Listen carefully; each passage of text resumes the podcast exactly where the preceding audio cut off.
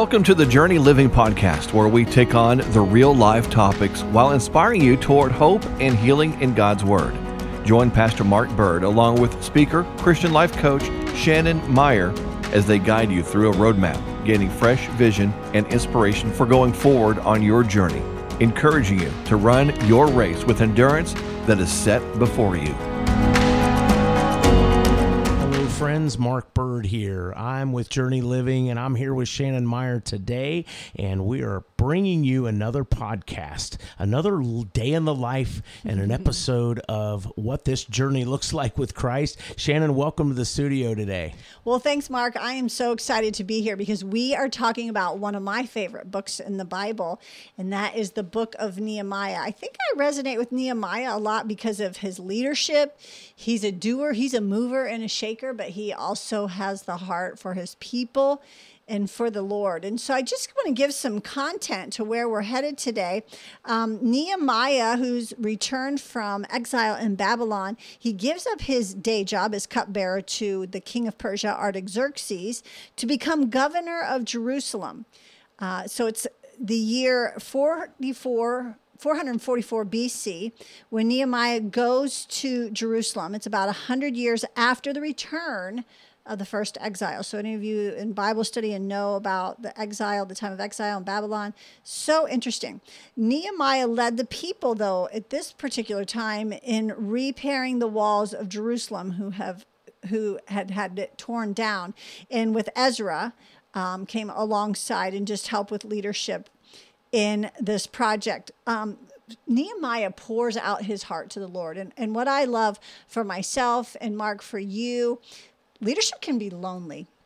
Oh, leadership can be very lonely. And if you, it's just a few short chapters in Nehemiah, but it's a great way to assess a situation and where God may have you headed if you're, if you're looking for um, just wisdom. And, and it goes and talks about where Nehemiah gets on his horse by himself and he goes and he, he researches he goes and looks at the ruins of the wall but then it's there he it says in first chapter um, verse 4 it says he cries out to the lord he said i sat down and wept for some days i mourned and fasted and prayed before the God of heaven. And he then laments over this incredible prayer. But let me just start in verse five, just the beginning of this prayer, and then we're going to get into our teaching today. It says, The Lord God of heaven, the great and awesome God. So Nehemiah is just pouring his heart to the Lord, telling the God how great he is. He goes on to say, who keeps his covenant of love with those who love him and obey his commands. Let your ears be attentive and your eyes open to hear the prayer your servant is praying before you day and night for your servants, the people of Israel. And he goes on to t- confess the sins of the Israelites. But what is so exciting about this book is this. And for those of you who have a heart to just serve the Lord, and you know just as well as Mark and I do, is how easily the enemy will come to distract you. No, amen. And it's in, it's in chapter six where we are going to hone in today. And he has some enemies. There's some funny names Sanballat, Tobiah, Geshem, the Arab, where they are taunting Nehemiah to come down and to talk to them. He, they've sent messengers ahead. They, they're trying to get him off course of what God has put in his heart to do. And I know, Mark, and you can probably speak to this too as well, that you, God, when God gives you something, he'll download something in you, and you set out on mission to do it. The enemy will very creatively send people, even church oh, people, alongside yes. of you to distract you, to a wrench in the wheel, so to speak. But I love, love, love what Nehemiah says in chapter six, uh, in verse three. It starts here, but they were scheming to harm me, meaning Sanballat, Tobiah, and Geshem. So I sent messengers to them with this reply I'm carrying on a great project and I cannot come down. Why should I stop the work while I leave and go down to you? So Nehemiah is telling them, I'm not going to come down. I am busy about my Father's work. You are not going to distract me. And it says, Four times they sent me the same message, and each time I gave them the same answer. Then the fifth time, Sanballat sent his aide to me with the same message, and in his hand was an unsealed letter. And it goes on to talk about this in that letter. But I love Nehemiah's heart, and that's what we're going to talk about today.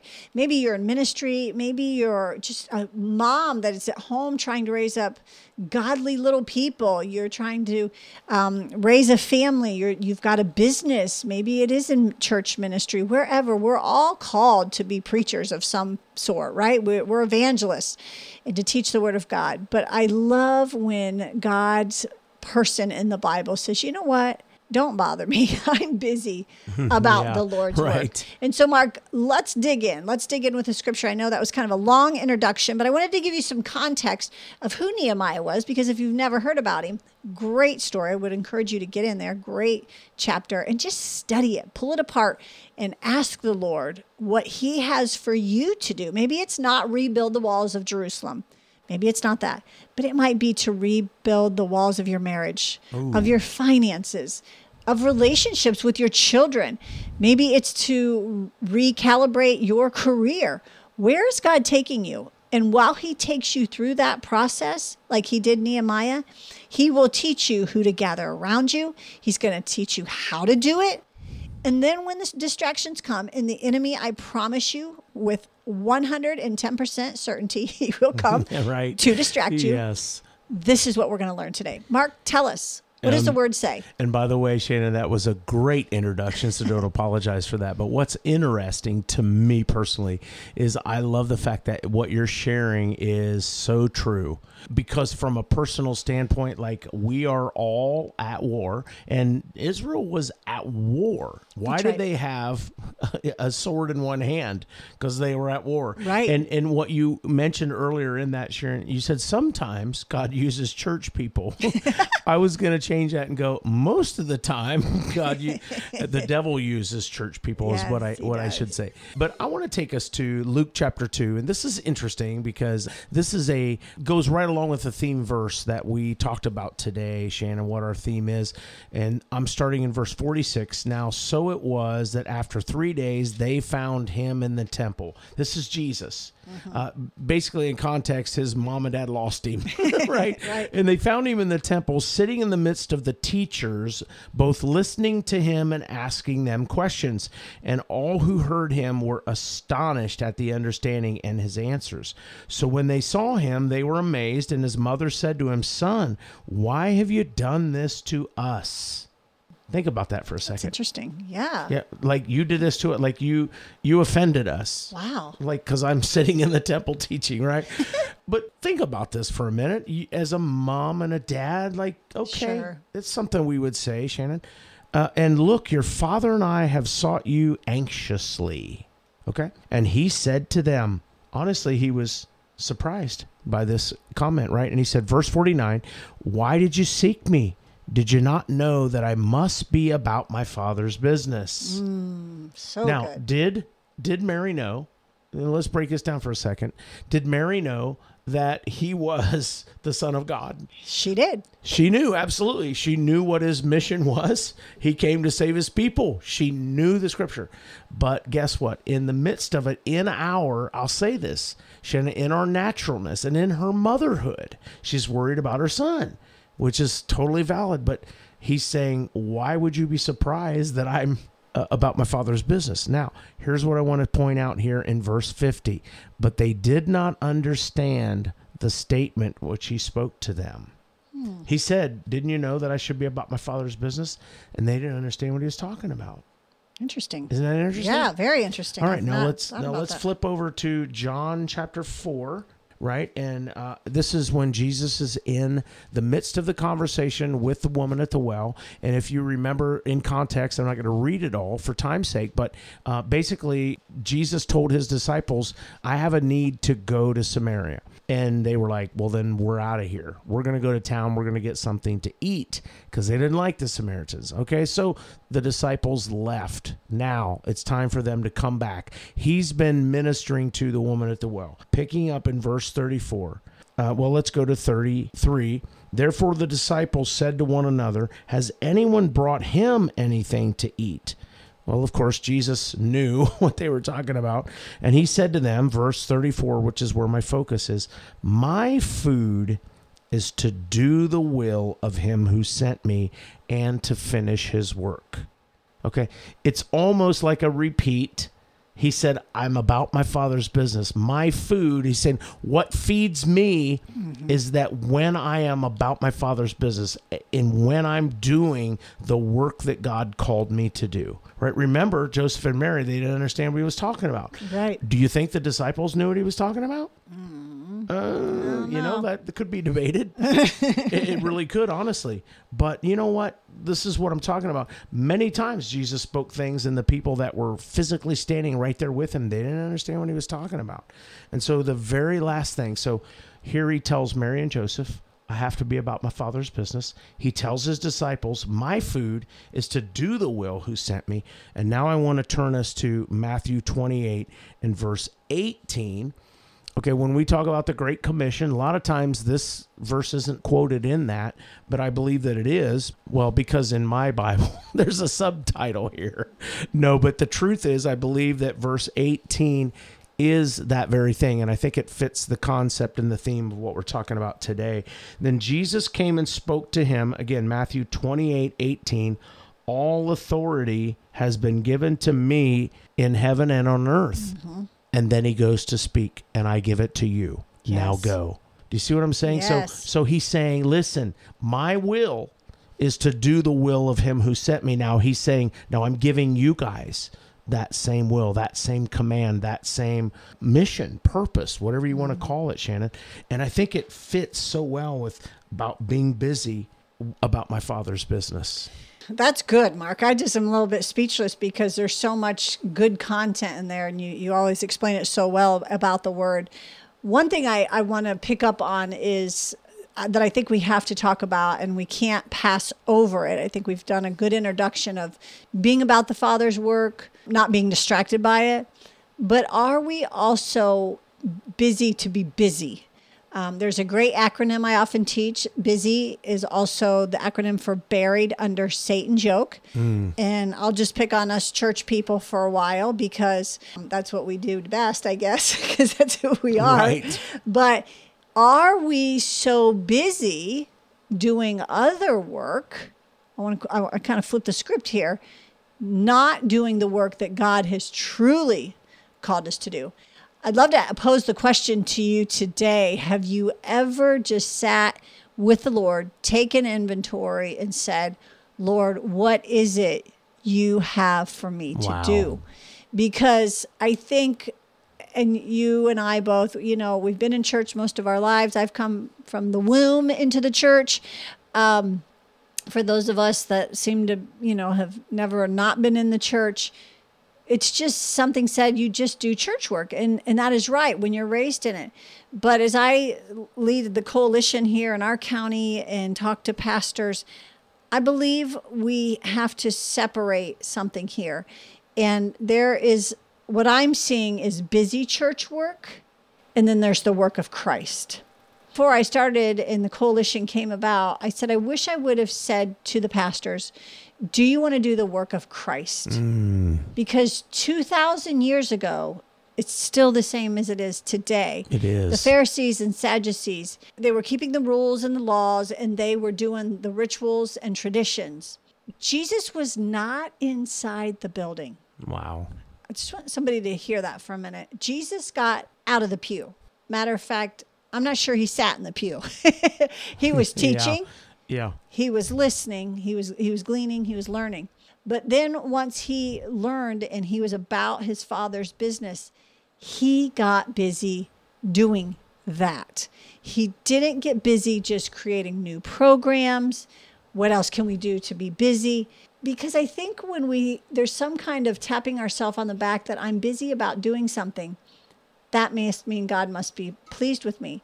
Well, let me just use this metaphor a rocking chair is always in motion, correct? When you're in it and you're rocking, but it is going nowhere. Wow. So if you're in motion for Christ, is it going somewhere? Is it producing great results for the kingdom? And as I posed that question to the pastors, there were some some people shook. And one gentleman I spoke in a church uh, earlier this year, and he came up to the pulpit and said he was speechless and he with tears in his eyes, and he says, "Church, we've got work to do."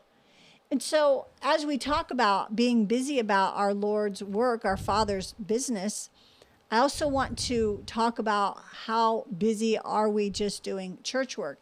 Um, Romans 15, and I love, love, love the message version. That's always, I guess I understand the message. I read all versions, but what I love about the message version by Eugene Peterson, I don't, that's not my first go to, but a lot, a lot of times after you read NIV and ESV, I go and then read it into layman's terms. And I always often say, I'm not always the sharpest tool in the shed, Mark, but I get it. but you'll cut. Yeah. I'll cut, but I'll cut. This is what it says in Romans 15 according to what we should be about doing. Those of us who are strong and able in faith need to step in and lend a hand to those who falter. Wow. And not just do what is most convenient for us. Listen, church people, what is not most convenient for us Strength is for service, not status. Each one of us needs to look after the good of the people around us, asking ourselves, How can I help? Verse 3 That's exactly what Jesus did. He didn't make it easy for himself by avoiding people's troubles, but waded right in and helped out. In quotes, it says, I took on the troubles of the troubled, is the way scripture puts it even if it was written in scripture long ago, you can be sure it's written for us.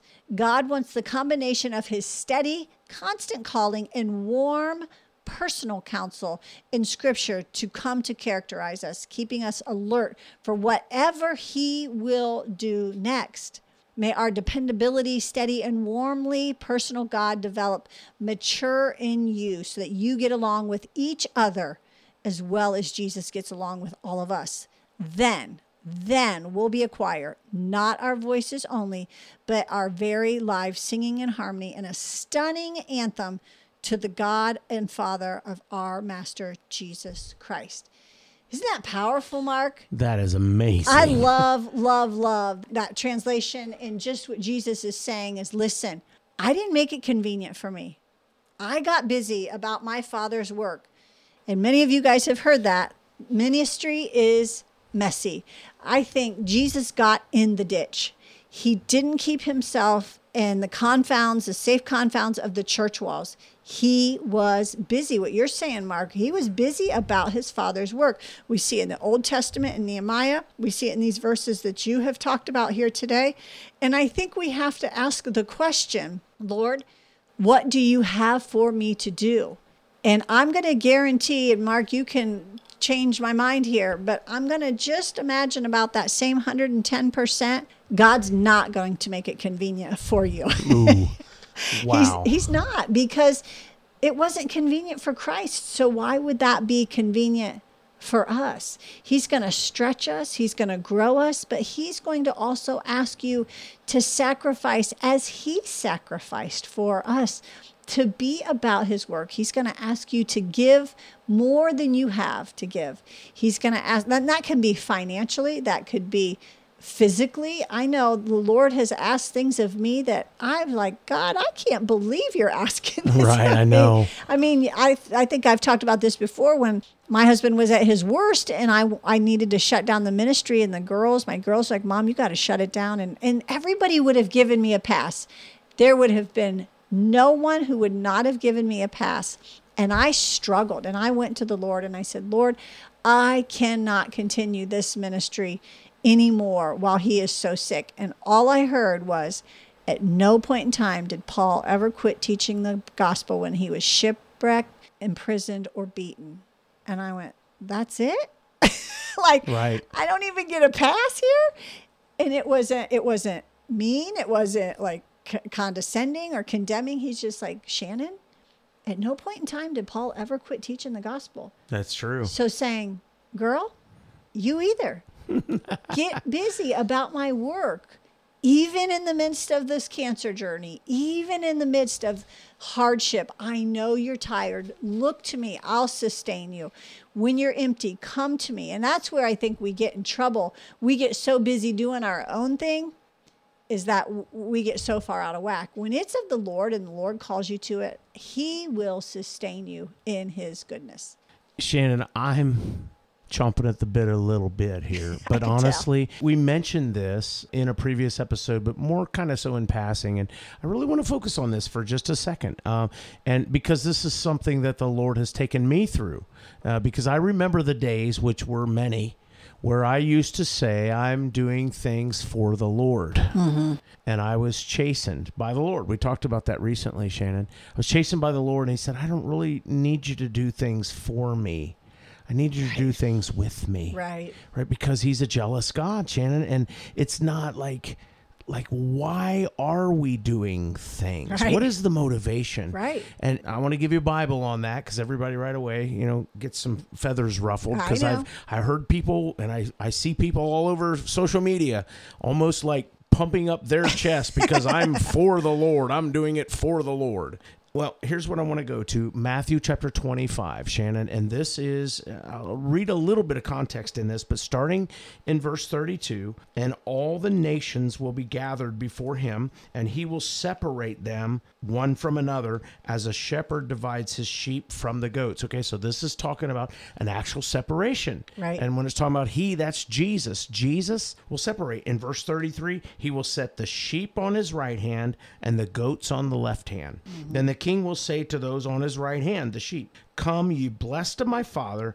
inherit the kingdom prepared for you from the foundation of the world. For I was hungry, and you gave me food. I was thirsty, and you gave me drink.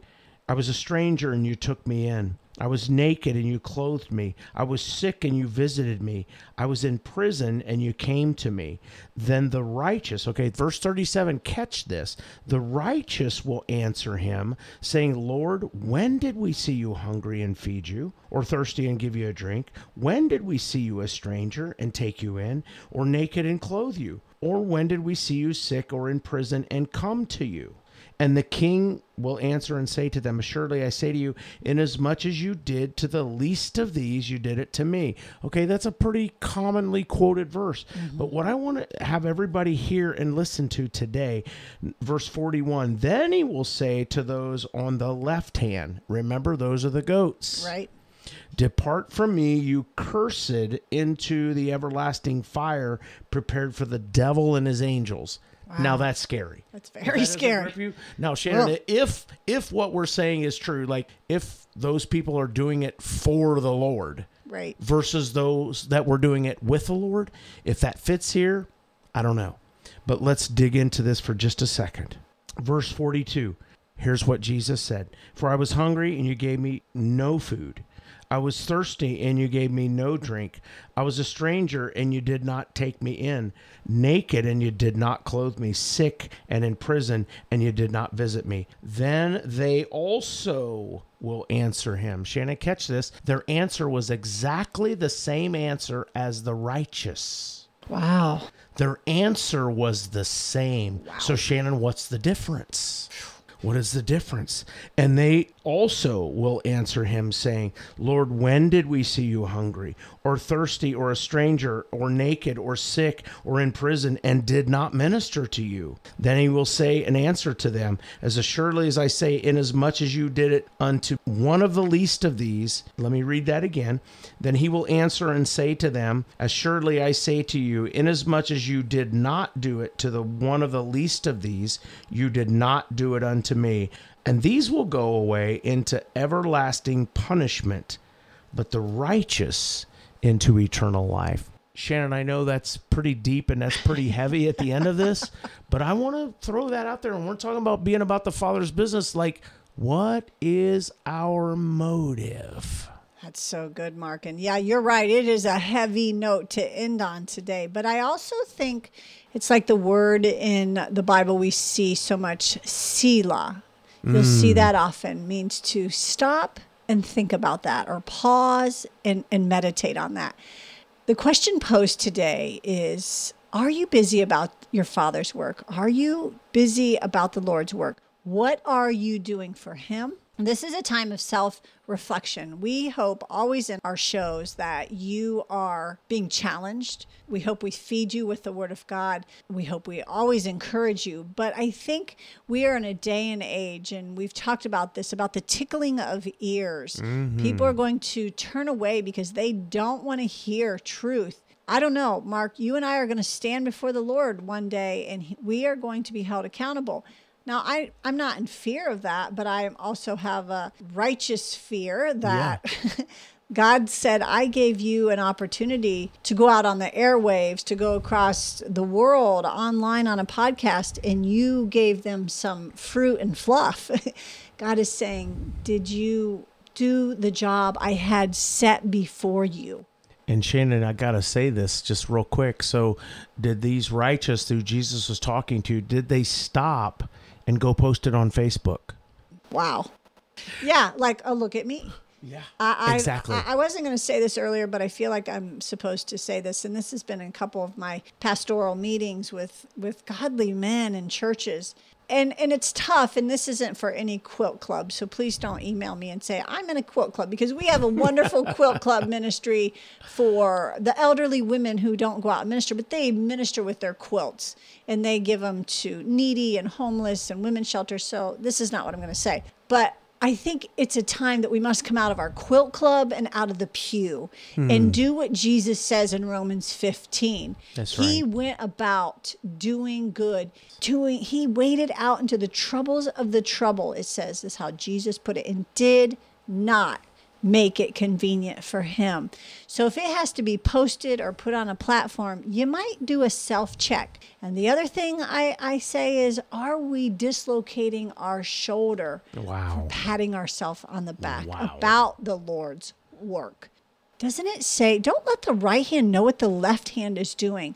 Go about doing your work for Him. A few weeks ago, we talked about audience of one if Jesus was the only one in the audience, would you still be doing it for him?